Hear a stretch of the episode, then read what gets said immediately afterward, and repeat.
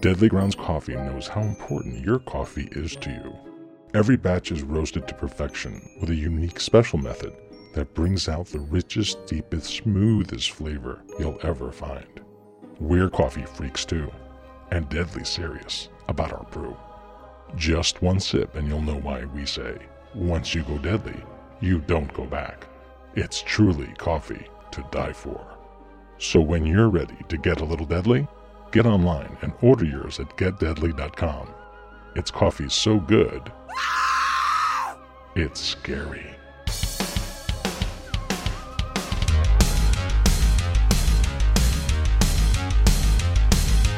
Retro. Greetings and welcome once again to another episode of the Retro Redoctopus Cephalic po- Cephal.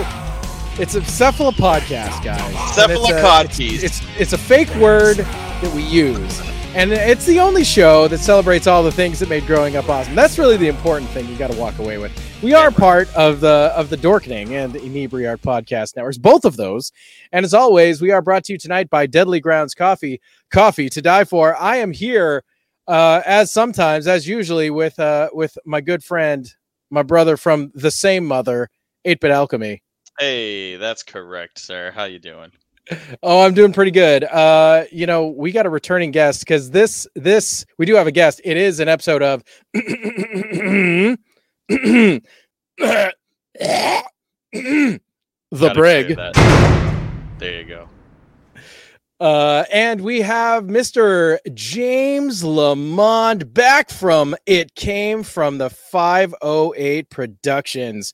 James, you are the director, in case you didn't know, of such such shorts, such horror shorts as The Box, of, of One Last Kill, and producer of Strawberry Lane. And now today you are here to talk about your new frickin' project, which both eight-Bit and I are just huge fans of, really, which is, fan. of course, of course, Beneath the Red Umbrella. James Lamond, welcome back to the show. Uh, thanks for having me, guys. Thanks for having me. Um, I'm really happy to be here. I, uh, Hell yeah. I love talking to you guys about stuff. We had so much fun last time. So yeah, I, absolutely. absolutely. I expect dude. this to be a really good time.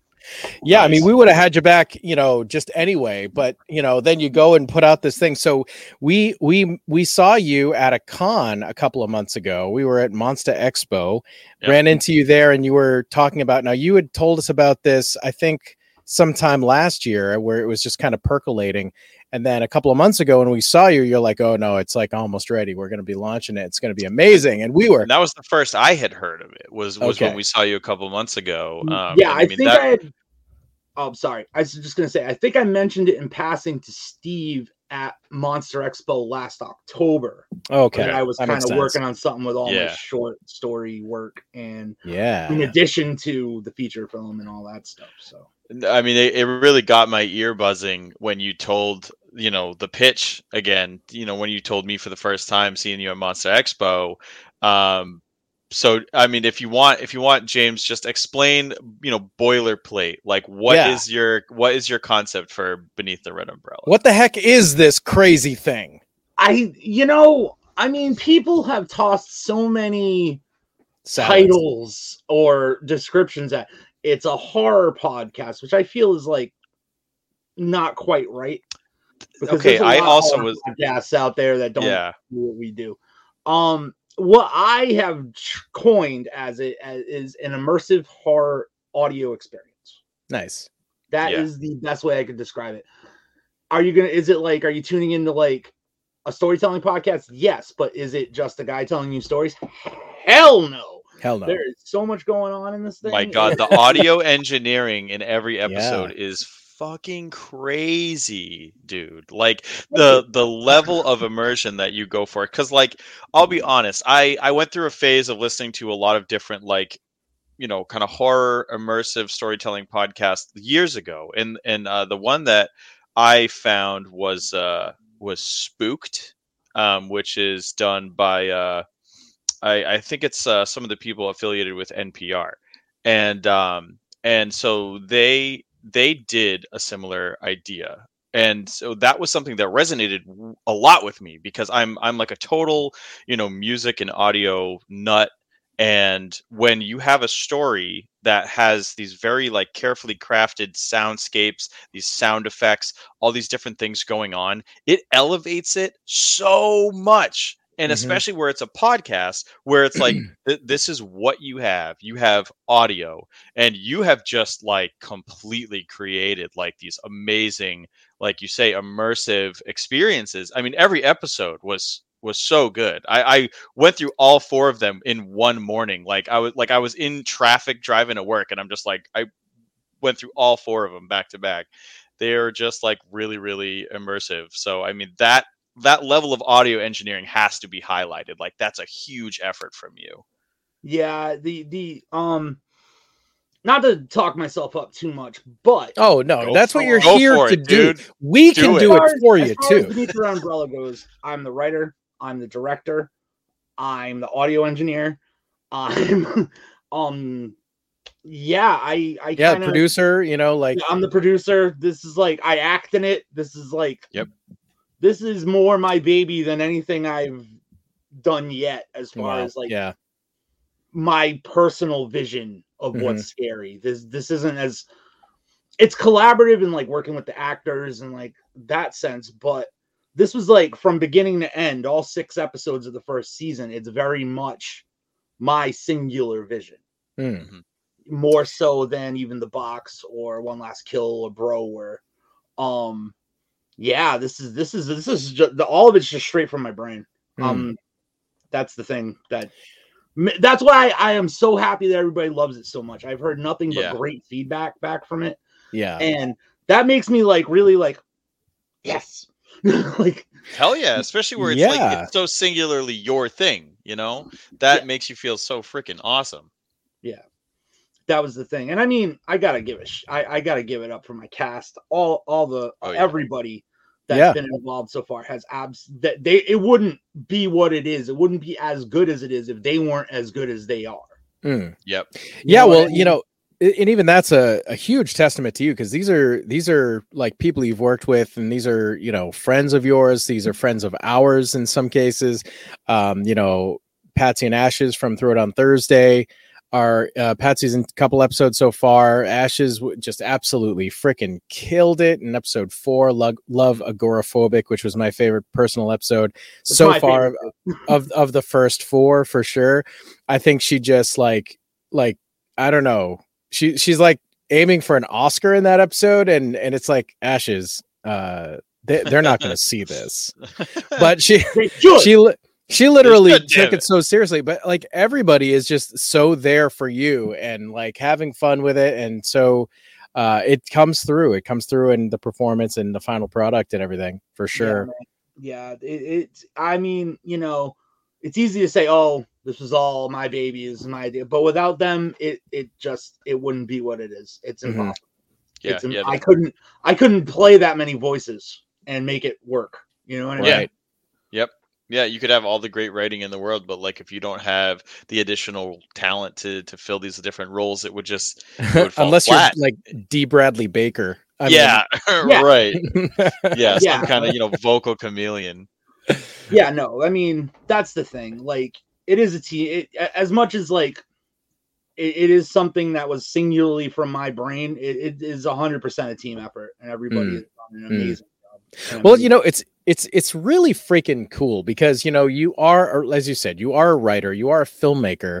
And I, I don't see anybody else going this route, going, you know, there's a different medium. There's something else. And this sort of like, you know, you're saying like, oh, you know, everybody asks you what it is. And, you know, it's hard to describe, hard to put in a box. That was a that was a It Came from the five oh eight oh, reference. Oh, oh shit. Hard to put in a box or the box.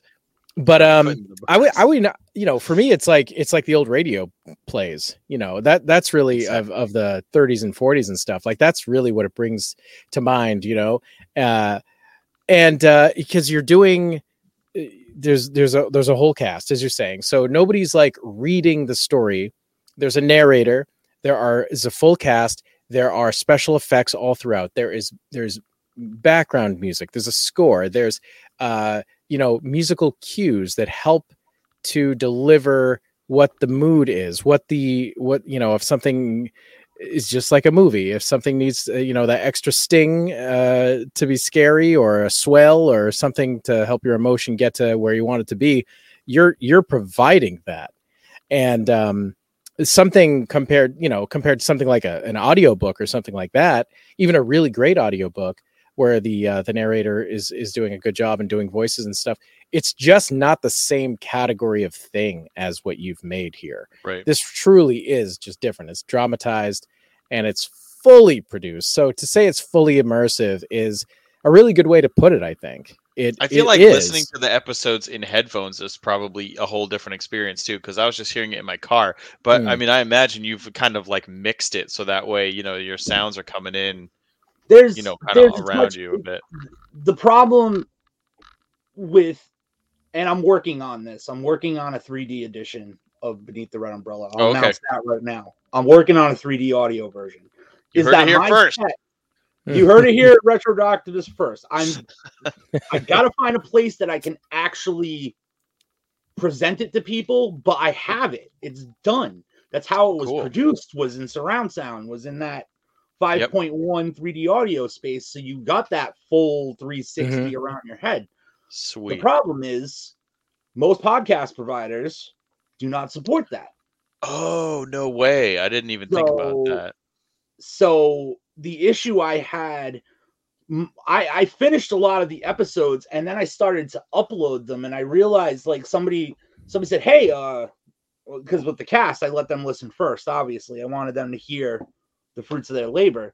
And somebody kind of like, real like, slid into my D Ms, just like, hey, uh, this audio sounds kind of weird. They're like, it's good, but it sounds weird. And I'm like, uh-oh, why? And then I went back and listened to it, and it's because... it's only provided in stereo. So when you try yep. to do something in stereo that's set for three D audio and the five point one, mm. everything comes off really wonky and low, like things get lower volume because there's not audio, audio that aren't that are supposed to be there that aren't. Mm. So basically I had to go back and reconfigure everything for a stereo setup and then bring it out as the podcast, which is was an extra like it was a while. It, it took a little mm. bit of work to get it to work right, but um I I it's gonna happen. It's gonna happen. We're gonna have the full the full shebang as soon as I can find a place to actually think. Hell, I'm I'm considering putting it out as a physical release so that people as a fucking Blu-ray, just so people can get that three D audio because yeah. that's guaranteed. You know what I mean? Yeah, because I was wondering, you know, you have to listen to it, but and it's kind of weird for a Blu-ray, but that's the only medium I can think of that I could actually pull this off, and mm. I know for sure right. it'll work.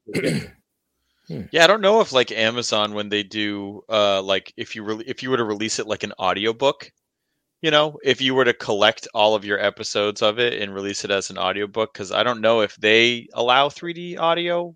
I, I really I am not experienced enough. I don't, I don't think they do. three D audio generally hasn't been used this way as as, okay. as a podcast or something like that. It, it's it's mostly been video games and movies. Yeah, that, video like, games like, big on it yeah. for sure. Yeah. If PlayStation ever, for some reason, came out with a podcast section, we could probably pull it off there. But that's probably yeah. not happening. Yeah, I know. I think I think like the PlayStation four just has like uh they have, you know, hooks in there for Spotify. Like you can just launch whatever from Spotify while you're playing yeah. your game. I've done that a few times. But yeah. Oh man, well that three D audio thing definitely, you know, got to find the the right way to make that happen, cuz you put in all that work and like that's exactly what you you want to be able to kind of hear. Yeah, that's and that's I, the vision. Mm-hmm. I'm I still very happy. That. I'm still very happy with the stereo version. I'm still very yeah, yeah. I want to be it adamant about that. Good, I yeah. I mean, it sounds really good. People that say, "Oh, well, the three D audio version is not, you know, the stereo is not as good." It's like, no, it, it's it's so different. Great. It's just yeah. different. Yeah. That's yeah. all. It's not bad. It's just different. Hmm. Right. And, yeah. No, I, I think it. I think it sounds really good for sure. I didn't. Uh, I certainly didn't like feel like wanting. It's not like mm-hmm. there was like, oh, this would be better if. I mean, maybe it would be better, but um, it's, it's just it's like pretty different, great, you know, right now. Yeah, yeah. Um, it's one of those things where if I hadn't mentioned, if I didn't mention a three D audio version existed, yeah. no one would have thought of it. You know yeah, I mean? I mean that that's the auteur mentality though, like, right? Like yeah. You're like, oh no, no, my vision is this other bigger thing that's one hundred forty percent me. This is only like ninety-eight percent me, like, you yeah. know. Yeah. yeah. But um, I mean that's that's like, you know, get your director's cuts and such. Um, and if yep. you're Quentin Tarantino, you film an extra six hour movie in your two hour movie. Um sure. So yeah, so I'm interested in a, a few things uh, that I think are just fascinating, and I'm interested to hear you talk about it. Uh, I want to talk about the cast. I want to talk about how you direct them. I want to talk about how you like cultivate these uh, sound effects and the music and all this stuff. Um, but first, let's talk about the writing, because that's really where it starts. Um, so were these stories that you... So I, we haven't mentioned this, but the episodes are actually... kind of short. They're all, they're all around fifteen minutes or so. Um, and I remember when you were talking to us about it at Monster Expo, you were saying like that was a, a very specific decision that you made early on. You're like, I think that is the sweet spot for attention spans, and that's what we're going to do. And I had to say at the time, I was like, oh, that's so short. I wish it was longer. But now, but after hearing them, and I've listened to each episode twice now, um, it, it's sort of like, I, I am happy to keep listening to more, but maybe the short shortness of those episodes is what's causing that. Maybe if it was a forty-five minute episode, like I'll, I'll happily listen to an hour and then be like, oh, is there another episode? But maybe if there was a forty-five minute episode, it's like too long. And maybe, cause I found that with the, uh, like, you know, season, what is it? See what, what season of the Twilight Zone? Season four is the like hour long episodes. And that's like the oh, yeah. weird ass season. It just didn't work. None, yeah. you know, none of the popular episodes are from that season. It wasn't even on Netflix when they had it on for like twenty freaking years. Um, obviously not twenty, but you know, I mean, I I, I use the hyperbole. I use the hyperbole sometimes here. Um, but yeah, so I think that that's interesting and should be mentioned. These are kind of short. You know, they do not overstay their welcome, and they tend to have that. Now it is. I am comfortable calling it this, the James Lamond twist. Um, which is better than an M. Night Shyamalan or Shyamalan twist, because because that guy just blows. But anyway, the, you know the, your twists are better than his twist, and and I think that that's that's the kernel of uh, you know what I loved about One Last Kill, and there was a lot of that kind of stuff in The Box as well. There's a lot of like, this is a way bigger story. Yeah. There's a lot more to what you've than more to the story than what you've presented. And it leaves us wondering, okay, but what about that, that whole prologue to The Box, and you know, how it ends, and you know, all these different things that leave you. You're like, okay, there's a lot more story to tell. But with these, you know, you get that same sort of thing. Like, you know, it's not just surface with you. And I think that is really awesome. And that's what I've liked. That's what that's what I loved to begin with. And you have driven it home, and you have not let me down. So, bravo on the writing. Thank you. Thank so, you. how did how did these stories in particular start? Were these things that you had already? Were they just kind of ideas that you had, and then you flushed them out because they were like these perfect fifteen minute scripts? And uh, and I think that's really interesting. I don't know even know how you do that, like to to make it so perfect. So, if you want to talk about that process, that'd be great. Okay. Um, so basically what happened was a pandemic happened. If oh, you guys if you guys didn't know, a lot of, guys, lot of, lot of writing time right there. Surely not. No, I had a, well, you know, now looking at it, hindsight's twenty twenty. I, I, it, it was a blessing in disguise, but I, hindsight realize. Literally was twenty twenty. Yeah. The year. In, yeah. Yeah. Like, it literally was twenty twenty. Yeah. But literally. Basically what happened was when Charlie Baker shut down the state, he completely and utterly fucked my third movie, hmm. for lack of a better word. But I was literally a day before shooting. Right. I remember yeah. you you talking about this when you came mm-hmm. on the first time. So, yeah. like, you know, like the force of inertia, anything, you're sprinting, you trip, you fall face first into a brick wall, and there was no coming back. It was just a massive domino effect. We lost locations. We lost, it, it all fell apart, but that's indie filmmaking. It happens. At the time I was really in my feels about it though. So understandable. So I was sitting there festering about it for like months on end because I had nothing to do, because nobody had anything to do, because we couldn't go outside or something. So I just started writing and writing and writing and writing and writing. year and a half later, I've got something like fifteen short film scripts, two feature film scripts, and one hundred twenty of these little concepts, treatments, and short stories that I all just ideas, just an entire like fifty gigabytes of, of, I don't know how, if you guys are that tech savvy, but fifty gigabytes of Word documents, which is it's, like, it's an insane. If you're not bullshitting, if you're actually like legitimately fifty gigs of text documents, good. I don't Christ even know how that's possible. Names. That's like, yeah. God damn. Don't get me wrong. Not everything in there is a winner. I mean, like, I also uploaded these really big, high-quality photos in each one of the text documents, you know, to make the but files But it's a text bigger. document. But it's though. still a text document, you know? It's still yeah. really, it's no. impressive. now, now, to, to be fair, not all of these were, were winners. I mean, I spent like a week and a half writing a story about a werewolf with alopecia. Like... I just had some pretty crazy ideas. Like, no, I I, I like that idea. There's not don't, don't right. throw that out. Yeah, don't throw it out. Fuck I gotta it. see Whatever. that. But there's just some really it. out there shit, and I eventually like I came to a, a point over the course of because we and then again a couple of months back we ran into financial snags with the feature with the with the uh, the crowdfunding and. I was kind of just sitting there waiting for a while for lawyers and tax people to sort it out. And I'm like, I cannot just keep going through this cycle of getting screwed over. I'm doing something different right now. And I started digging through those stories and I found six that really like, I looked at them and I was like, all right, there's really something here.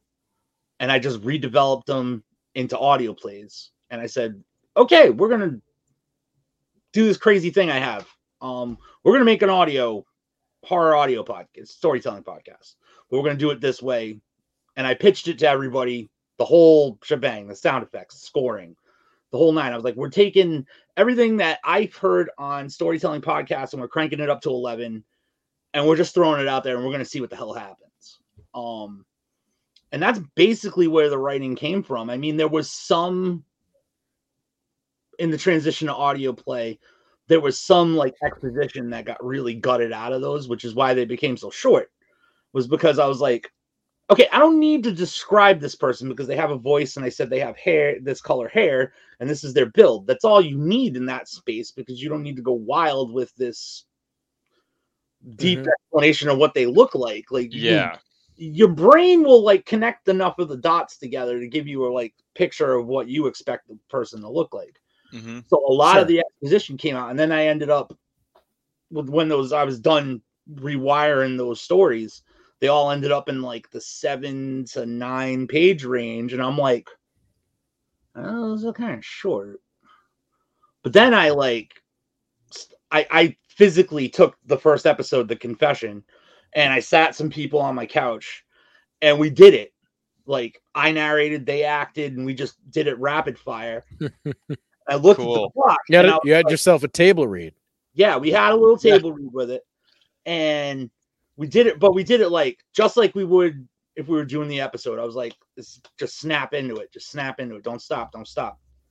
And I looked at the clock and I was like, okay, it's seventeen minutes long. But that felt really good to me. I was like. Right. It felt like substantial feels- and. I was like, the length of the story to me didn't really matter. It was like, what feels good? What feels good in this space? What's what's what's speaking to me as a listener? And it really like that that fifteen to twenty minute format really stuck. Hmm. And I think it's working out really well. So I think so too. I'm, I'm sticking with that. Mm-hmm. But yeah, right. That's pretty much where it all came from. It was just a product of me being like, interesting. Sick of getting screwed over in independent filmmaking and saying, I'm going to do something completely different. So right. Nobody can screw with this because it cost me all a three hundred dollars out of pocket to make it. So fuck you all. Except the fans. Don't, don't, don't the not fans. the fans. The fans. I mean, the Please people listen. that were involved in, in, in the, the outside. The yes, outside. Yeah. Certainly, yeah. Caused some of these pauses we've had to deal with. Yeah, yeah, no, right. screw, screw everybody. You know, just uh, take the reins and uh, drive thrive. And I mean, it's it's really cool. It's really cool. So I love hearing about, like, you know, the evolution of uh, an idea and a concept and how it got to where it was, where it is. And it's like, yeah, so you didn't actually plan on having these seventeen minute episodes or whatever. It's like, no, that just felt good. That felt right. It just felt, it, it felt to me like it was fixing, to me, it fills a space that I didn't know anybody needed. Mm. But once it, once right. it hit me in the, once it hit me, I was like, this is exactly the kind of thing we need right now. Cause like most par- horror storytelling podcasts, they really are long. They're long. Yeah. yeah. Like, like knife, hour, knife point hours. Horror is like, like an hour long. Yeah. And I mean, I think what we were saying earlier, how like, the you know Beneath the Red Umbrella, the story length is is so, I don't know, I use this word a lot, but it's digestible. It's short yeah. enough that your brain can get the whole story. You're not overburdened with too many details that you're like trying to keep straight. It fits into the you know the number one use case for podcasts, which is people's commute to and from work, and you're also left kind of wanting to hear it again because of because the investment level was short enough that mm-hmm. it makes it uh snackable, you know? Yeah. You yeah. Like, oh, I want to go through those again. I want to go through season one of Beneath the Red Umbrella again. I want to listen to all of them again. It's not a six hour undertaking. It might take you an hour and a half. And that's right. like huge. Everyone's attention spans are getting shorter. Everyone's time is is hard pressed for, you know, Uh, what piece of media are you going to choose to consume? So when your media falls into a nice little crack, little crevice of time that people have, it's perfect. It really works. Thank so you. I think I think that's that's really you know a, a great kind of way it's, that it ended up turning out. No, yeah. absolutely. It's so key to me now. Looking again, hindsight twenty twenty. it, it's so vital that Beneath the Red Umbrella fill that space. I do not think, because this has been, I don't want to talk it up too much, but this has been insanely successful for us. We have had a lot of listenership, like a lot. That's awesome. like awesome. I look at the, I look at the numbers weekly when we launch a new episode, and I just happen to, because I try not to think too hard about that. I, I don't want that to be right. why I'm making things. I, right. I be a creator like first. Cherry on top. Mm-hmm. Um, but every every week I do. I have no choice because that's how my podcast provider works. The other episodes are staring me in the face, and the viewer count accumulated through all channels is on the side of the episode, so I can't right. help but look at it. And every week I look at it and I go, "What? Yeah." Like, uh, hell yeah, man! It's very cool. It's very cool. No, this this has been insanely successful. So I think, and I think that the length of time is so key to that success for what we're doing.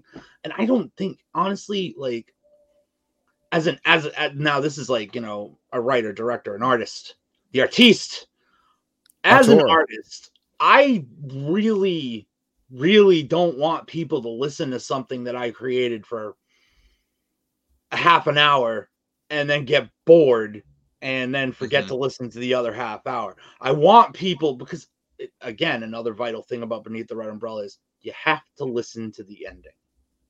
Oh, right? yeah. Of every episode. Well, that's where you get the, the, the trademark James Lamond twist. I like to call it the surprise spin kick to the stomach.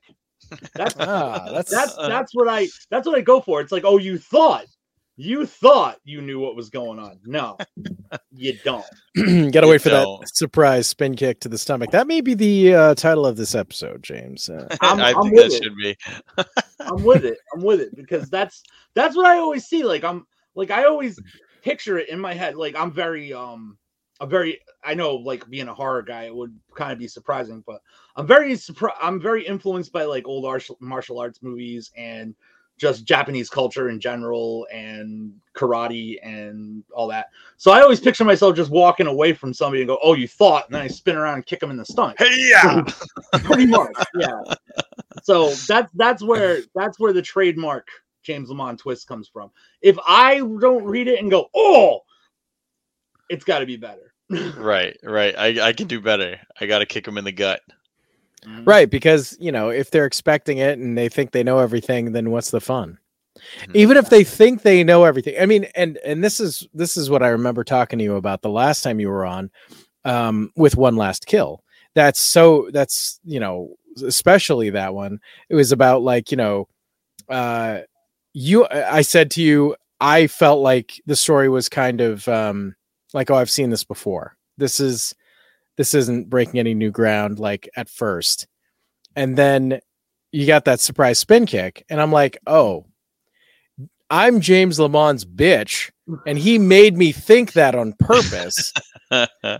And he right. manipulated the fuck out of me as the viewer. And that yeah. is an amazing skill. Um, and it's it's also just next level writing as far as I'm concerned. Any any time that, you know, uh, you can trick the the viewer into going, oh, oh my god, this is this is so plebeian. I'm so I'm just. So, I know all the plot oh, points that are gonna oh, happen before they even happen. I'm the smartest, and then they like you know get that surprise spin kick.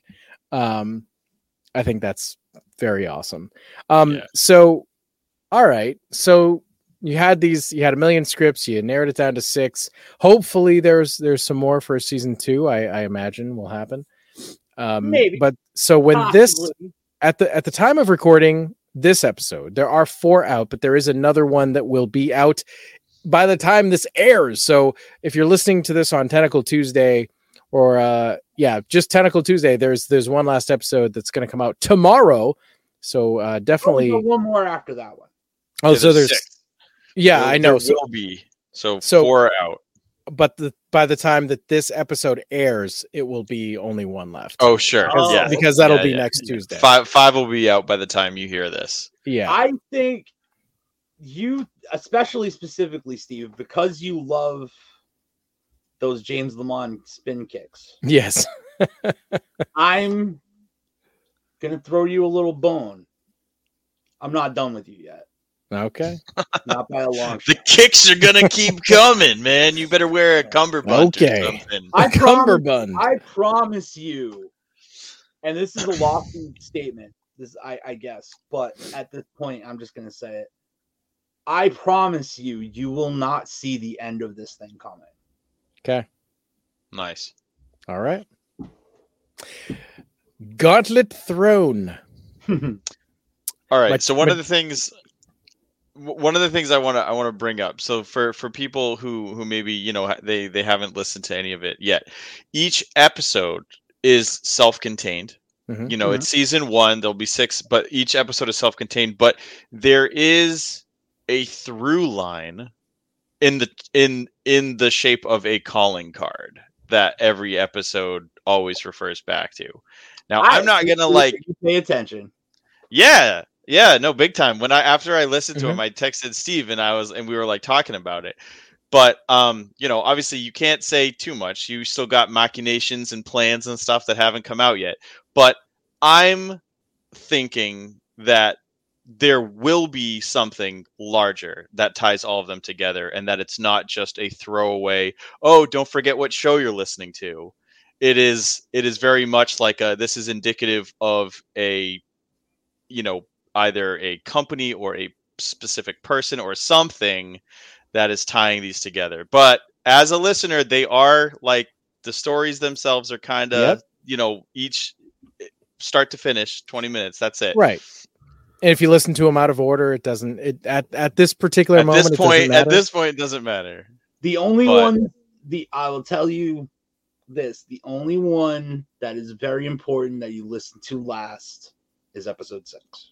Okay. You can listen to them in any other order anyway. Doesn't matter. Hmm. There isn't a chronological through line. Okay. It's different than that. But you are right. You are cool. right. Okay. Interesting. Cool. I, I'm I'm excited. I'm excited a lot by that. Um, and uh, and and I mean I think that's actually that that's kind of like the the thing that we were saying about the the the films you've done from, from with you know five oh eight is that. There are details that are left out there in, in your films that make it feel like, you know, you're not necessarily going to get the whole answer. but mm-hmm. you're going to be left thinking about the whole answer. Right. And so I wasn't sure if if Beneath the Red Umbrella was going to go for that of like, we're just, we're going to make you wonder, or if we'll get all the way there. But obviously there's still two episodes to go. Um, so, you know, I- I'll be right there with everybody else in the listening world. Uh, checking yep. it out. Um, I do have to point out that uh, my, my favorite episode so far has been chapter three. Um, the Grimm. I think uh, Dan Bouchard's performance as Angelo was like fucking awesome, and and honestly, like the twist was really really satisfying, and, and it was just like I don't know. I, I'm not. I don't want to like spoil anything, but I, I'll just say like you you wrote it well, and you did something I like a lot, which is information is given to you that you then forget about, and then it comes back, and you're like, holy shit. I, I, I forgot all about that. And, I mentioned uh, it. I, I mentioned that. it once in the beginning. Once in the of, beginning, the very beginning, and I love yep. that. I love yeah. that. I love when movies do that, or mm-hmm. anything does that, where it's like the first act or first instance is something that you're just kind of you're just taking in details. You're not really latching onto anything, and then later it comes back, and you're like, oh my god, that mattered. Like that yep. was important, and that's yep. just that's just good. That's good storytelling. So I loved chapter three, um, but the the one I actually thought was scariest was was chapter two, Dispatch, because like that scenario is very very you know, it's very real you know to be like a police dispatch and like mm-hmm. you're in just a normal place and nothing ever goes wrong, and then all of a sudden like I I don't hear. I don't hear back from, you know... Right. It was a different uh, lens. A couple of officers. It was a different lens to see a story that is kind of familiar. And you're, that, that more than the other three, is clearly your homage episode to, you know, one of your heroes, clearly. Um, but, you know, it, it was a really unique... I made to myself. What's that? It was a... Uh, Dispatch was a dare I made to myself. Really? What was... Did you... Did you... It was, it was a dare, not a bet. I was going to say, did you lose? You don't really lose a dare unless no, you unless you get well, dared to do something dumb, and then you know you yeah, lose something it, permanent like a. Was it your uh, you know your Romero dare? It was Darrow, well, Romero. No, it's obviously a homage to Romero, right? Um, mm-hmm. That's like not even. Yeah. Right, you're not trying to be coy about that. You're like, no, yeah, that's right. what I'm it's doing like here. Remotely a pretend, like, oh no, I didn't. I've never it might... seen one hundred percent. No, like without him, it wouldn't exist. But I also firmly believe believed that was no way to make zombies scary anymore. I right. thought we, I thought it had been done. Like, I thought the subject had been done. And then I pulled out this like three-page treatment I had for this idea, and I'm reading it, and it was called Dispatch, and it was the basic gist of what Dispatch is. And I'm just like, I can make this fucking scary. I can make this scary as hell. I know yep. I can. So that's where Dispatch came from. But I, it's just one of those things, and I feel like that's the only one that has like a traditional monster right mm-hmm. in it. There's other monsters, but they're definitely not they're they're products of my own insane brain. They're not classic traditional stuff. Yeah. They're not a classic. Yeah. You know? Yeah. So that was the other thing, was like, can I take a clock? Because I already made I'm not trying to talk myself up, but I already made vampire scary as shit. So what can I do for something else? And that was my mm-hmm. one challenge to myself for that. And I think that might be a reoccurring thing through the seasons. I might take one horror trope that people have may not expect anything to be really scary anymore, and I'm going to challenge myself to try and make it terrifying. Yeah, you're going to give that werewolf alopecia. I don't. I know. That was one hundred percent comedy, by the way. That was not a horror story. It was. It was this guy that was just not. No, I want you to give that give that treatment another look and go. Uh, you know what? I can, I can make, make this it scary as hell. I don't know. I have some really good comedy dialogue in that thing. I believe there's one, It'd be there's a one thing where oh. like this, this like Jane Silent Bob type pair of campers, almost like the, the guys from Bro, is like, this looks like a giant penis. I don't know. It's funny. Well, I mean, the best the best horror comedies are the ones that are actually funny and actually scary. Like Slither, yeah. fucking Absolutely. awesome movie Absolutely. because it's I mean, actually genuinely both funny and scary. So like, I don't know. I don't know. And Iggy, Iggy and, works. Right, and, and gross as shit. Yeah, yeah. The, the Ig factor in Slither. Yeah, the is Ig there. factor is real high. My my wife still has not watched that movie because she's like, it's all about snakes. I'm like, it's not about snakes, but it is about worms, and but it it's is worse. Real gross. Yeah, right. Yeah, it's so way like, worse it's, than snakes. Yeah. Right, it's not. Yeah, she's got she's got like a snake phobia, and I'm like, I don't know though. You might you might definitely have a different phobia. I might this. definitely not. Uh, shut up! I don't want to watch it. Shut up! Fuck you! Yeah, I love um, that movie. That movie's so great. Yeah. Um, hell yeah, man. Well, um, so I want to talk about too. I want to talk about the uh, the the audio. Now, you told us before we got started uh, who was doing the, the the soundtrack. So I'd I'd like you to talk on that. And just go from there. You know, let's hear about like what's your process for adding your sound effects, cultivating your sound library. Uh, are there things that you're like looking for because you heard it and liked it in a movie and you're trying to find something similar, or like what's your process there? Because there is a lot of sound design in these episodes. So let's let's hear about the the, the soundtrack first, because it's got a you have a great theme song. It plays yeah. at the beginning and end of every episode, and it's it's very. It's very memorable. It's it's simple, but it's also very classic. It's yeah. very classic horror, eighties sort of horror. Uh, really, really cool stuff. Well, um, so who's the composer? Jeremy, Jeremy, Jeremy Arruda, director of Strawberry Lane, composer for The Box. He's my partner in crime, my co- co-confidant. I mean, he's we're we're always working on collaborations mm-hmm. and whatnot, and we took a lot of time. When I first decided to go, this is what we're doing. And he designed the the actual the logo, the red umbrella as well. Okay. Um, nice. And we took a lot of time to like really go like, where are we taking the audience before we even tell them a word? Where headspace are we putting them in? And we he came back with the score. The the, the theme song, and he listened, yep. and I listened to it, and I put it in the first episode, and it just it just fit, it just worked, it was perfect, it was mm-hmm. exactly what we were going for, and everything that got built, all the, the ads with the, the the Hitchcockian moving letters and like all the the, the weird creepy stuff we've been yep. doing with advertising, it was all built around that theme. Nice. As soon as we got that theme in place, I was like, this is the last piece of the puzzle. This is it. This, this and it unlocked the whole motif. Really. Yep. It, it was, it was, it was the master key.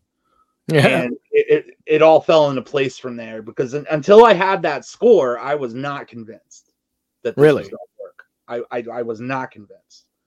I was like, yeah, the episodes are cool. I like them, but it needs, it needs that. It needs that opening beginning, and it needs to be perfect, or this is just not going to sound cool. It's not going to work. And then Jeremy came with that, and it just A-bomb. Yeah. Well, you know, I, I just appreciate a good theme song, because theme songs were dead for a long time, just, you know, across T V, across, you know, all sorts of mediums. I mean, like, you know, I think that, uh, you know, James Gunn has spoken on this at length as to why he made the theme song that he did for Peacemaker, is because mm-hmm. he wanted to bring theme songs back. It's like, yeah, what happened to theme songs? You know, this would have worked with a, a dissonant sting, like, you know, the opening of Lost, technically. You know, would it have been as memorable? No.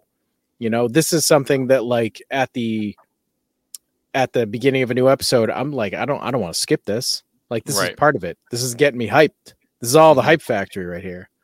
It's, and, on, yeah. it's on purpose. It's on yeah, purpose. And that, yeah, I mean, that's what a good theme song will do. I mean, you know, Uh, any anytime, you know, you, you go back to shows that you loved as kids or over over the course of your life that had good theme songs, you, you like th- that's part of it. It's like, okay, now now I'm watching whatever it is, um, you know, especially one hundred percent especially like, you know, Mask, the eighties cartoon Mask, because the show was actually it's the one case where the, the theme song was actually the. The, it was hyping nothing because that show sucked, but the, the, the theme right, song it, it just, peaked at the theme song. The theme and then song plummeted. Is just so goddamn amazing. Oh my god, the theme song to Mask. Oh yeah, no, anyway, it's fantastic. I got myself all worked fucking up awesome, now. Right? Oh Jesus, I'm flustered now. I gotta no, go get some Mask. It's all part. It's all part of the experience. That yeah. that's exactly right. That's that. It needed that, and it needs to be as long as it is. Like I, yep. I Heard people yes. like, oh, we need to shorten it. Blah, blah, blah. I'm like, no. Yeah. I was like, no. It needs to start with that violin and yep. end with that silence. And everything in between has to happen that way. Mm-hmm. It just, it's not going to work otherwise. I was like, yeah. I'm telling you, I am telling you, this is what it has to be. Mm-hmm. And I'm and glad I stuck my foot in the sand. I'm glad too. I'm glad too. Yeah. Yeah, absolutely. I mean, when I, when I played the first episode and I heard how long the intro was, I was caught off guard. I was like, wow, yeah, okay. You don't see this it. is, this is like a seriously like, you know, dedicated chunk of time for this music. And then my head was thinking, all right, I wonder if this is going to be shortened for the following episodes. And then each subsequent episode, I'm like, nope, that's the full length of it. And then it became, it became something I was looking forward to. Yeah. Because it's like that, you know, like you're saying, it sets the stage. It's got this presence, it, you know, it sees you in and it sends you off. And, um, you know, I don't know. My brain is wired in a way that like music and like, you know, songs and shit like that, they just get like totally etched in there. And I shit you not, like after just hearing the theme song across four episodes, like it's it's in there, like it is in the Rolodex. I can think of the theme for Beneath the Red Umbrella apropos of nothing. Like it has enough of a presence that yeah. it just totally lives in my head, head rent free now, and that's cool as shit. Because talk about a a difficult thing to to try writing something memorable in the horror genre, where so many so many minimalist soundtracks have been used in the past. And I mean, you know, my all-time favorite era of horror is, you know, the the eighties and nineties, where you had these really strong senses of identity for the theme song, where whether it's, you know, Halloween or Nightmare on Elm Street, or, you know, there's just these different ones that are really powerful. And you guys freaking tapped into that. Like you you guys have a, a theme that's like, it's simple, yeah. it's striking, it's memorable, and it etches itself into your head that you're like, I could I could hear this anywhere and be like, mm-hmm. oh yeah, that's from Beneath the Red Umbrella. Right. Like it's cool. It's just really play cool. It for, play it forever, never change it, ch- never change it, and it'll just it'll just become iconic. That's just how that works. Yeah, no. I mean, that's a testament to Jerry more Jeremy's musical talent than my grand vision. He gave me the piece and I went, yes, that's mm-hmm. that's yeah, he's, he's very very talented dude. Yeah, it's totally his genius that that made that all snap together right there. That that part was not me, but I you, you tapped into a really important thing a second ago when you said, oops, no one does good horror scoring anymore. Not, I, not, not in my mind. I mean, it's, I it's was all... adamant, adamant that these would be fully scored creations, that these mm. would have the mood, that they would have an emotional change as the film, as it, as the story continues on. It would bring people. We would get back to a simpler time when music mattered in our media. Music doesn't matter anymore, and that makes me so angry. Yeah, I, I couldn't agree more. I, I mean, I mean, it's, you know, it's just another thing that has gotten, you know, dumbed down. You know, like uh, like the movie poster is the same way. You know, there there were there were things that were just part and parcel of, you know, what made the experience as memorable as it was for us. Things that we saw, things that we loved and, you know, watched a million times or whatever. And, uh, you know, a lot of that stuff just dropped away. Um, some of it is, is the writing as well. Some of it's like, okay, well, you know, you don't have, um, people are just shooting for low, low hanging fruit as far as plots go, and just, you know, copying somebody else who's already copied somebody else who's already copied somebody else. And so you're getting these stories that don't feel original. They're too derivative, and uh and it's just not exciting. You get that you get you, you literally the poster died in the nineties so freaking hard and fast. I mean, you know, it's almost like Drew Struzan retires. There's there's no more decent posters. Like nobody else can do it. and then and then the score, and and also when it comes to things like T V shows, theme songs and theme songs, I think really died in the late nineties. I think there was a, there was a, still some good ones going on in the late nineties, early two thousands hit, and you know, uh, it's, it's just it's just all let's get it over with as soon as we can. Let's do a quick title card. There'll be a a, a sound, and uh, it's a it's a five second affair. And we're going to get down to business. And it's like, okay, but like you, you're taking away a lot of stuff that I love though. Um, and so, yeah, no, I'm, I'm glad to see you, you know, you bringing the sexy back, James. That's kind of the point. I mean, part of the point. It's, uh, it's, it's a footnote on my bullet points of things that I want to accomplish with Beneath the Red Umbrella. Yeah. Is to bring sexy back. Check. Yeah. I mean, like people have said, yeah, as a criticism, oh, this isn't going to appeal to the youth because there's this and this and this. And I was like, fine by me. It, it, yeah. Do you, do you for... know the level of investment that the youth has? It's not like they're an audience that's captive anyway. If anything, if you get the attention of the young, you know, audience today, you will have their attention for a day at the fucking most. You need to plan out your second screen experience. That first of all, what's on, what's going on in the second screen experience? That's, but that's my point. Is like, yeah, this is not for people with, even though it's bite sized, and you have to like, and you have, you only have to pay attention for fifteen, twenty, twenty-five minutes tops. I think one episode touches like right on the cusp of twenty-five minutes. Fact is, you got to pay attention. Mm-hmm. Right. You're not going to get anything out of it if you're putting it on as background noise and just like going off and doing something else. Mm-hmm. That's not why. If that's what you're going to do with Beneath the Red Umbrella, please do me a fucking favor. Don't listen. Right. I'm wasting, you're wasting my time. I'm wasting your time. Go listen to some N P R or tick, whatever. Ticking talks.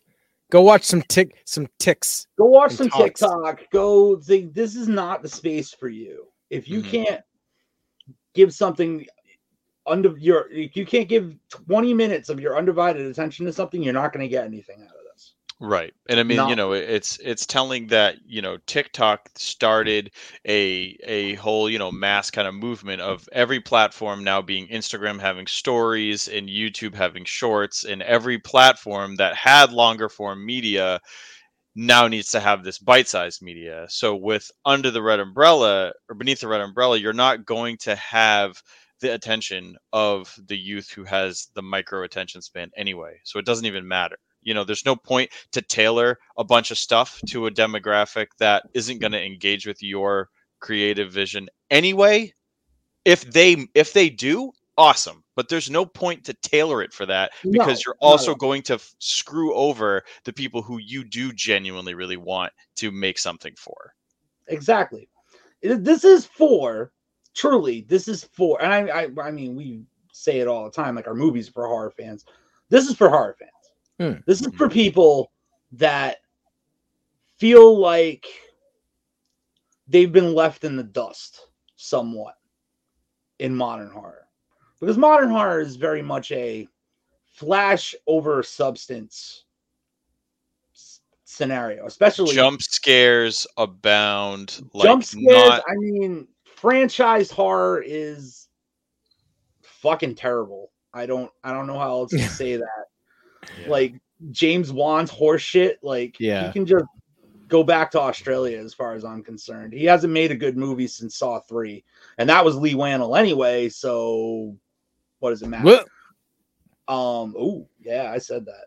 Uh but no, I mean, even dare I say it, a lot of independent horror. They go for the low-hanging fruit, they go for the easy thing, they go for the slasher movie that really isn't bringing anything new to the table. And that's fine and dandy. And I'm glad that people enjoy that for what it is. I would hate myself if I did that. Hmm. I could not wake up and look at myself in the mirror and say, you're a fucking artist. I would be like, you that's, are a pathetic that's fucking so hack. Important. Like, like the fact that you have an integrity, and I mean, I hope that all, you know, creative folks have have some sense of integrity with that kind of stuff. Some people just, you know, nice they ma- they're they're they're trying to make something. No, but like some people are just trying to make something, right? It's just like the same idea of like, well, you know, the first thing you make can't be perfect. There's no concept of perfection. Don't don't fuck with perfection. Just make something and move on. And, you know, sometimes that's the stepping stone for people to get to the point where they feel confident to make something truly memorable. But sometimes you just got to make something kind of generic first. But I, I I totally feel like, you know, there's there's a, a loss of like kind of heart and soul, and and a mm. lot of like horror movies now do just feel kind of, you know, I I don't see a lot of them because not a lot of trailers really turn my head. I mean, the last, you know, horror movies that I remember really wanting to check out were like uh, Hereditary and Sinister, and you know, some of those other ones that I I think had something at least seemingly interesting going for them. But um, yeah, I really don't engage much with modern horror. It's not something too much. I mean, Terrifier was excellent. I, I really liked. Uh, oh shit, what was the other one that people were way into? Uh, Steve, the the Siamese Malignant. Malignant. Malignant was pretty Malignant. sick. I, that I, was I, fucking I, good. I know. I just and Malignant. That's a throwback and a half. I mean, Wicked. Oh, yeah. Oh my God. All the way home. We were watching that. Like, oh my God, this is like the heyday of horror mentality. Like, this is fucking awesome. And that twist. I mean, yeah. Oh, who the hell sick. saw that coming? That was so amazing. good. That was amazing. Loved it. Yeah. No, I, I really enjoyed that one. Unfortunately, that is the exception, not the rule. Hmm. Right. It is. It is. Yeah. And I think that, yeah. you know, a lot of writers, if not all writers, start um, start out by, you know, imitating. I think that that, you know, and yep. you can call that low hanging fruit or whatever, but it, or paying homage or whatever, like to it, to a certain extent, you know, you're, you're like, oh, well, I like the thing, so I'm going to do my version of it or something like that. And that's that's all fine and good. There's nothing like truly terrible about that. But I think what we're saying is like, you know, you sort of need to move past that, you know, yeah. learn, learn stuff by doing that. Develop and, your comfort zone and, and then yeah, go and outside then of it. Find your voice. You got to find your voice.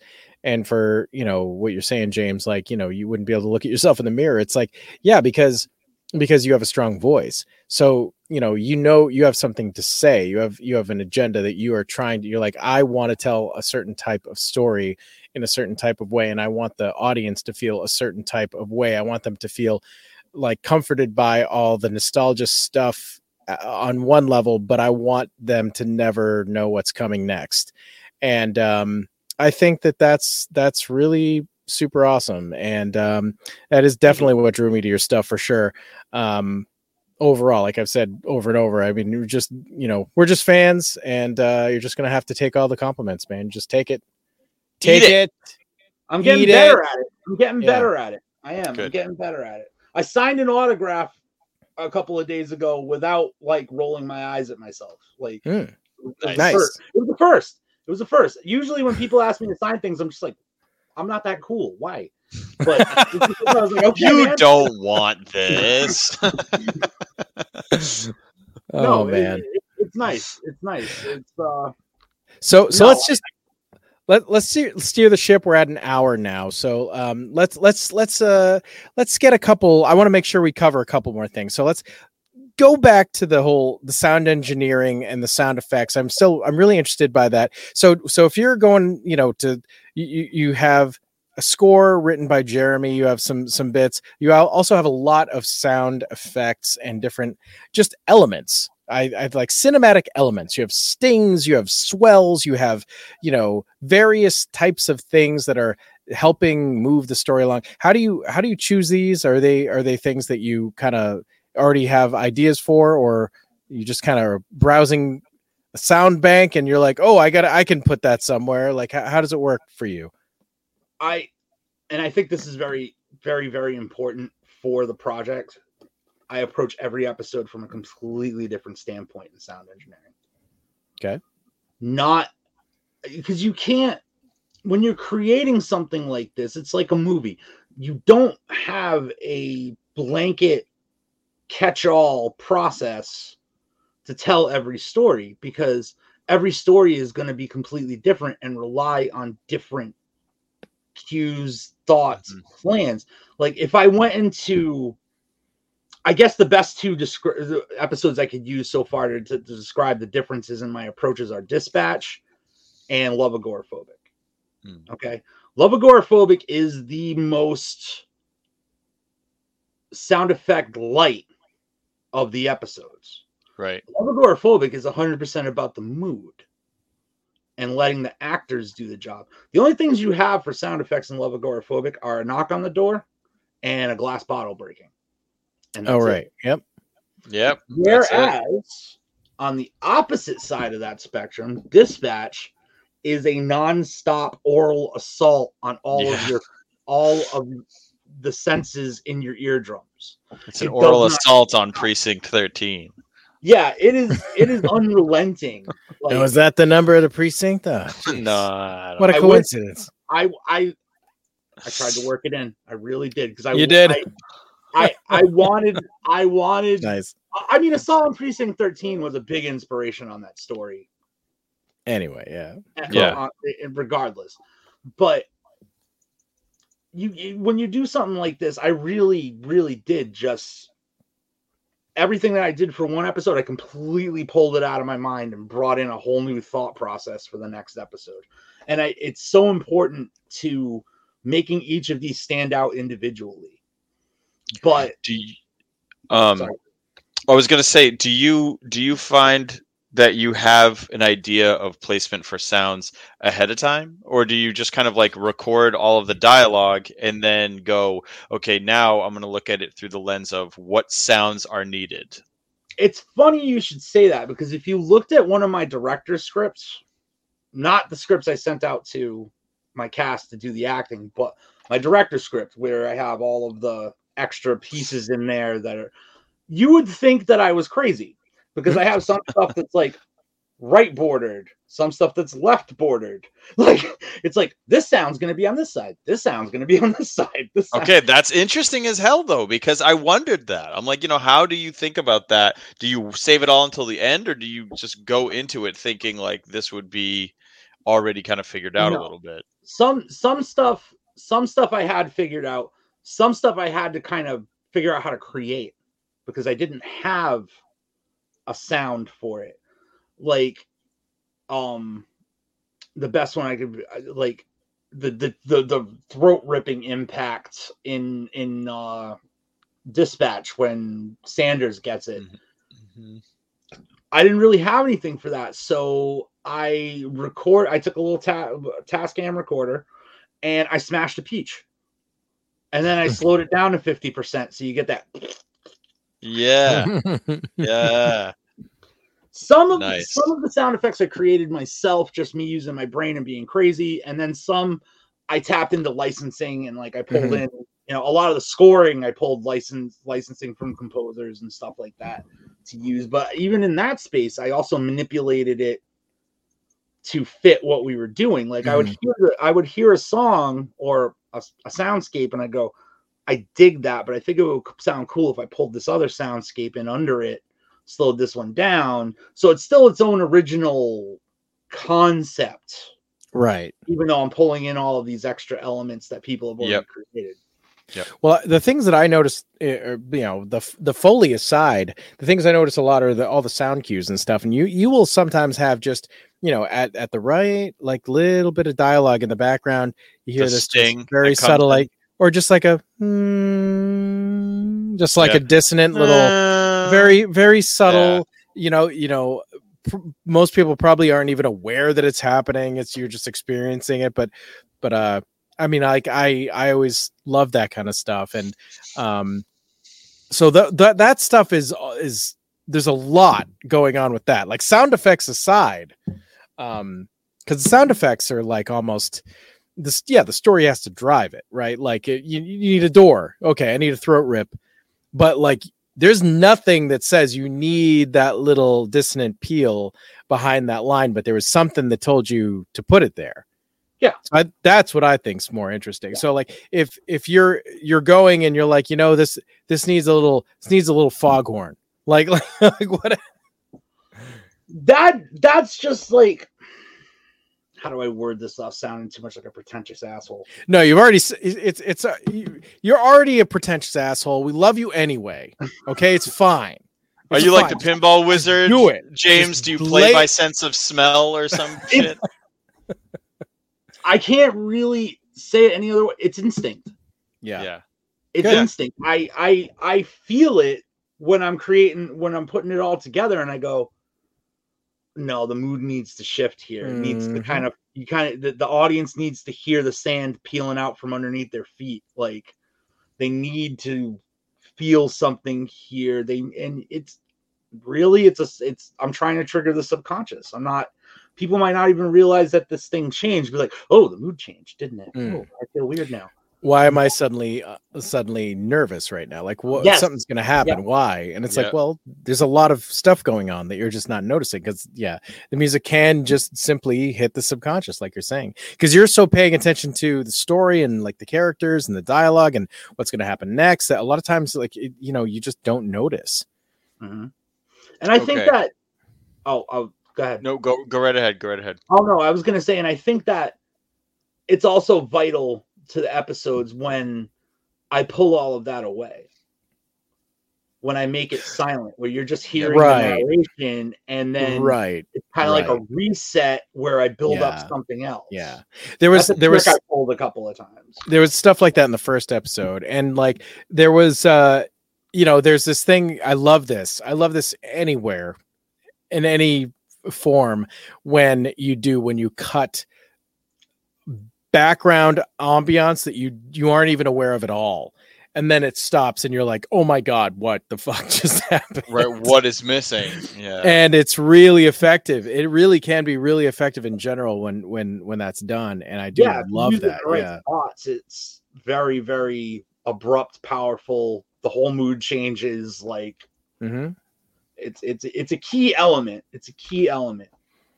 Doesn't always have to be loud noises to scare people. You can just no. It can be no things. noise, right?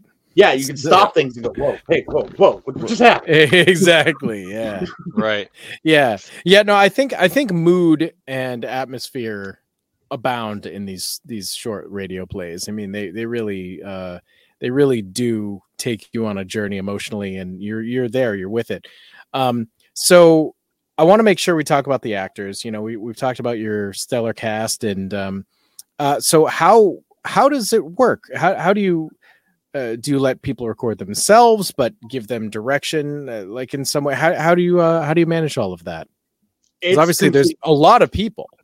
It's chaos. It, it was chaos getting it all lined up, because we're all busy, busy people when it comes to like all the other things we have going on. So getting people in, and it was basically, I mean, this is the one thing that I will say was like less planned out and more just get in where you fit in, complete hodgepodge. It was like, some people were coming in on Zoom calls. Some people were coming to my house and recording at the studio here.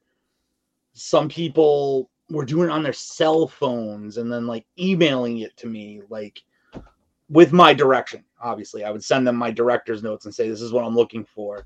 And they just killed it. It was just, we just got really lucky like that, where we didn't have to fight through it too much to get the characters out of people. Mm. Um, and that's a testament to how wildly friggin' talented these people are. They're just, mm. they're incredible. Totally. Um, but no, this, that was the one aspect that was really crazy. There was one Zoom call very early on in the process where I had three people in the same call doing parts for three different episodes. Oh, it was, wow. It wow. was lunacy. It was just scheduling. It's that's the one tough part about something like this is like, and you want to be as flexible as you can because everybody donated their time Yep. Um, to do it. So you don't want to be like, well, we need everybody on this day, this day, mm-hmm. uh, very adamantly. So that was the one place where I was really flexible. I was like, all right, well, we can all do it this day. Great. But we all have to get in on this one call and get it all done. And it was weird. It was weird. It's definitely a different directing experience than directing a film, which is very much a very more stringent, like, okay, we're all here this day because we all get in front of a camera. So, but right, yeah, right. It, was, it was wild. It was, it was so wild. Did you ever have a, a an instance where somebody turned back a performance and you're like, you know, I like this, but it's really not what I was thinking for the character, and you had to go back and say, can you give this another shot? Can you try it a little differently? I'm thinking more like this. Nope. Kind of a thing. No. No one. It's worked out. I can I can I can say that with utmost confidence. Everybody came in understanding the assignment. Everybody, every single one of my actors came in saying, I think I got it. And they did. And nice, nice. That is the first. It's never been that easy before. It might not ever be that easy again. But it it just we just we just it all lined up right. Nice. We just got lucky. But it was very, very easy on the actor side to direct them. There was a few things where I would have notes where I'd go, well, maybe try it this way. But it was more about the emotion of the scene than the character they had created. The character was there. Okay. Yeah. You know what I mean? But that was it. Literally it. They came in like knowing what they wanted to do with it. And they took things in places where I didn't even think of it when I was writing it. That's impressive. I mean, that sounds like, you know, every director's dream is, you know, I'm, when you have, you know, you have your idea and you have these talented people that you're working with, but they also, I mean, to, to put it bluntly, they give a shit enough about yeah. this role that they're doing that they're actually bringing their own, you know, kind of intentions to the character without oh, betraying absolutely. anything you're going for, but also they're invested in it and they're just like, they're taking the role and running with it. Like that's, that's truly amazing. And I can't really single anyone out in saying that they were like the all-star, because they were all all-stars. They yeah. really were. Everybody that came in, everybody from this cast, every episode has really, they really just captured what I was hoping we would get with with the audio performances, and most of them have never done voice voice acting before, so that was like the mind-boggling part about it, because I was like real apprehensive when we started this. I was like, I know I need this to be acted, I know that this is the way it's got to work, but Jesus Christ, please just let them be good at it. And they were they were yeah. we, got, we got obnoxious. it's it's unfair how lucky we got with that and how good they got it. And I can't wait. Now that we have the the first season done and we're like the inevitable season two, I can't wait to see what we do with it now that we all have a really much better grasp of like how to approach it. Right. It's, gonna, it's just going to yep. get better. It's just going to get better. Well, we are friggin' here for it, man. So, I Absolutely. mean, I, I think it's awesome that, you know, this is finding its audience. I think it deserves it. Um, definitely happy to have you on to, you know, shout out this project. We believe in it very strongly. Um, so, I mean, you know, one thing we haven't said is where can people listen to Beneath the Red Umbrella? Literally everywhere that you would listen to a podcast. Everywhere. We're, we are all encompassing. Nice. Everywhere a podcast can be found. It my my my suggestions, because of audio quality purposes, would be Spotify and iHeartRadio. Um, okay. I know Apple Podcasts, people listen to a lot of podcasts on Apple Podcasts and Amazon, but they're not the, the quality is not as good. Interesting. Straight up, it's compressed to shit. They do not let you have enough bandwidth um, because they're greedy. Um, yeah. So while you can listen to it on Apple and Amazon, knock yourselves out if that's what your options are, especially if you have Prime. Obviously, I get it. But if you have the option, listen to it on Spotify, listen to it on iHeartRadio, or go to it came from the five oh eight dot com and play it directly right on there. One of the three will get you the best experience out of out of the bunch, hands down. Nice. You heard it, folks. Straight from the mouth of the man holding the red umbrella himself. I have one. Mister Mister Do, Someone do. made me one. Nice. Yeah, that's awesome, man. Uh, hey, you know what? Thanks for coming back on. And absolutely, uh, absolutely. Always, always a fun time. Always a fun awesome, time. awesome time as always. Um, yeah. Well, you know, hey, I guess I guess we've covered it, but like, is there anything else you got going on, or has this just been your life for so long now? What else you got coming up? Anything you can talk about? Well, um, I'll do another Retro Redoctopus first. Why not? Oh, I, sure. Been, it's been it's been decided. It's in it's it's been cemented, and I can say our feature film Abigail is no longer being called Abigail. Um, the new name is now going to be called Stakes: A New England Vampire Story, and cool. We should be having new announcements once Beneath the Red Umbrella is wrapped up, which should be like a couple of days after this episode airs. We will have new announcements for that. I will also say that coming in the fall, we will have new compilation Blu-rays of both Jeremy's, all of Jeremy's work, and a new triple feature Blu-ray of remastered versions of The Box, One Last Kill, and Bro, supporting four K, H D R, and five point one surround sound. Why are we doing that? Because I can, and we want to, and they look fabulous. And everyone that has already bought one of our Blu-rays, don't feel gypped, because there's all kinds of new fun stuff on the, uh, that are going to be on these discs. Awesome. Um, New commentaries, blooper reels, all kinds of wild shit. It's going to be a lot of fun. We got a lot of good stuff coming up this year, um, besides Beneath the Red Umbrella. And then eventually, once all of that's out of the way, you'll get Beneath the Red Umbrella too. Yeah. So there it is. Fuck yeah. Because why all not? Right. I just why figured not? I'd announce everything here because I don't have any other podcasts that, to announce them on. You got no other podcasts to get behind. Not yet. Not yet.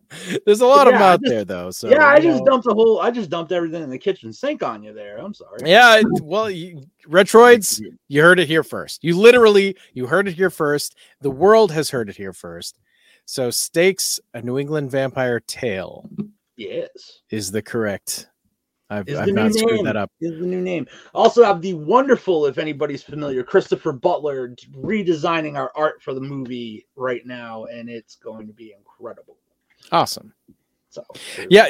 So last time, see, I wasn't sure exactly whether or not to bring it up, but the last time you were here, the main thing you were promoting was the Indiegogo, right? I think it was an Indiegogo yeah. or uh, for Abigail, and of, yes. of course that you know it didn't end up happening, but. Um, But now it okay, so now we know. Now it's still going to happen under oh, a different it's, name. It's still going to happen.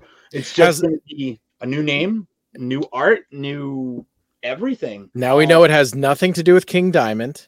It's, absolutely. Uh, I'm not saying very, very. You know, I mean, we we're wondering. You know, we're like, well, were there any references to King Diamond, or like, is he going to be in like, it, no. or like? I wish.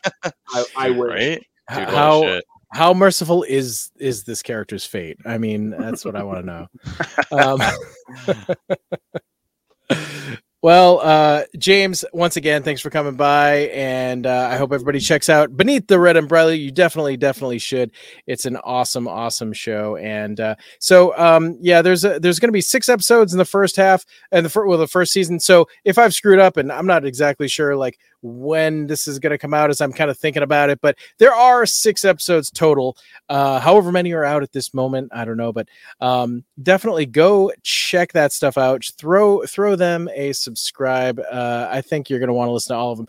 Like, like eight-Bit said, you know, it's, it's very bingeable, and, uh, and it leaves you, it really does leave you wanting more. And, you know, I just re-listened to the episodes, um, yesterday. Um, we were on, it was Sunday. We were in the car. We went on, went on a little, little day trip for Father's Day. It was pretty fun. We, uh, drove for a couple hours in the car each way. And, and for one of the, one of the ways going there, we actually, I threw it on, and we all kind of just listened to all four episodes. It was, It was a big hit. Everybody, everybody had fun. I mean, the, the I mean, the fourteen year old wasn't listening. Let's be honest. I, I'm gonna too I mean, busy I'm gonna, Snapchatting and TikToking. I mean, come on, you know. I, but the uh, but Missus Parasite uh, thought it was great. We had a we had a good time, and we actually had the exact same conversation, eight bit, that you mentioned. Um, one of the things you mentioned was uh, ooh, oh, what was it? Um, oh, there was something you said earlier, and I was gonna jump in, and we had the exact same. Uh, Oh no, I can't remember. I'm having old man. Brain.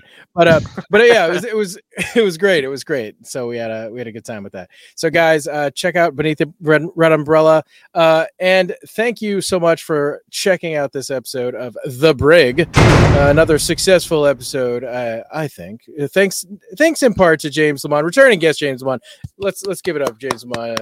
It Big came from the applause. five oh eight. It came from the five oh eight Productions. Is uh, is the company? Go check out the website. Uh, that that there wraps up the episode. If you haven't jumped ship by now, we certainly hope you've enjoyed this week's journey over the treacherous waters of all the things that made growing up awesome.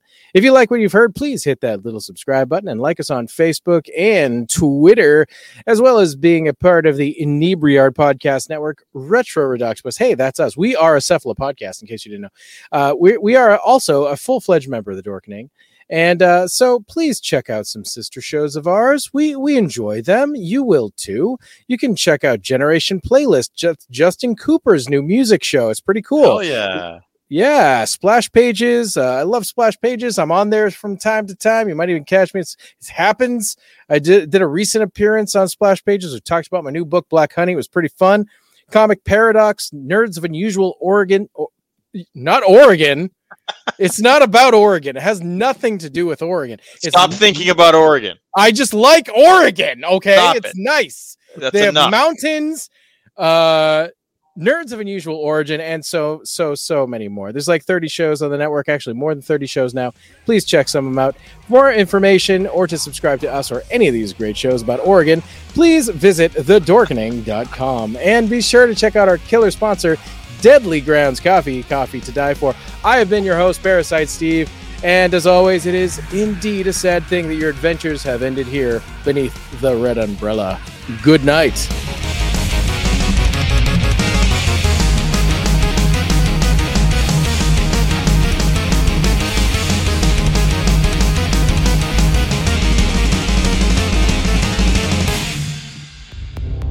For more shows like the one you just heard, check out the Dorkening Podcast Network at the dorkening dot com.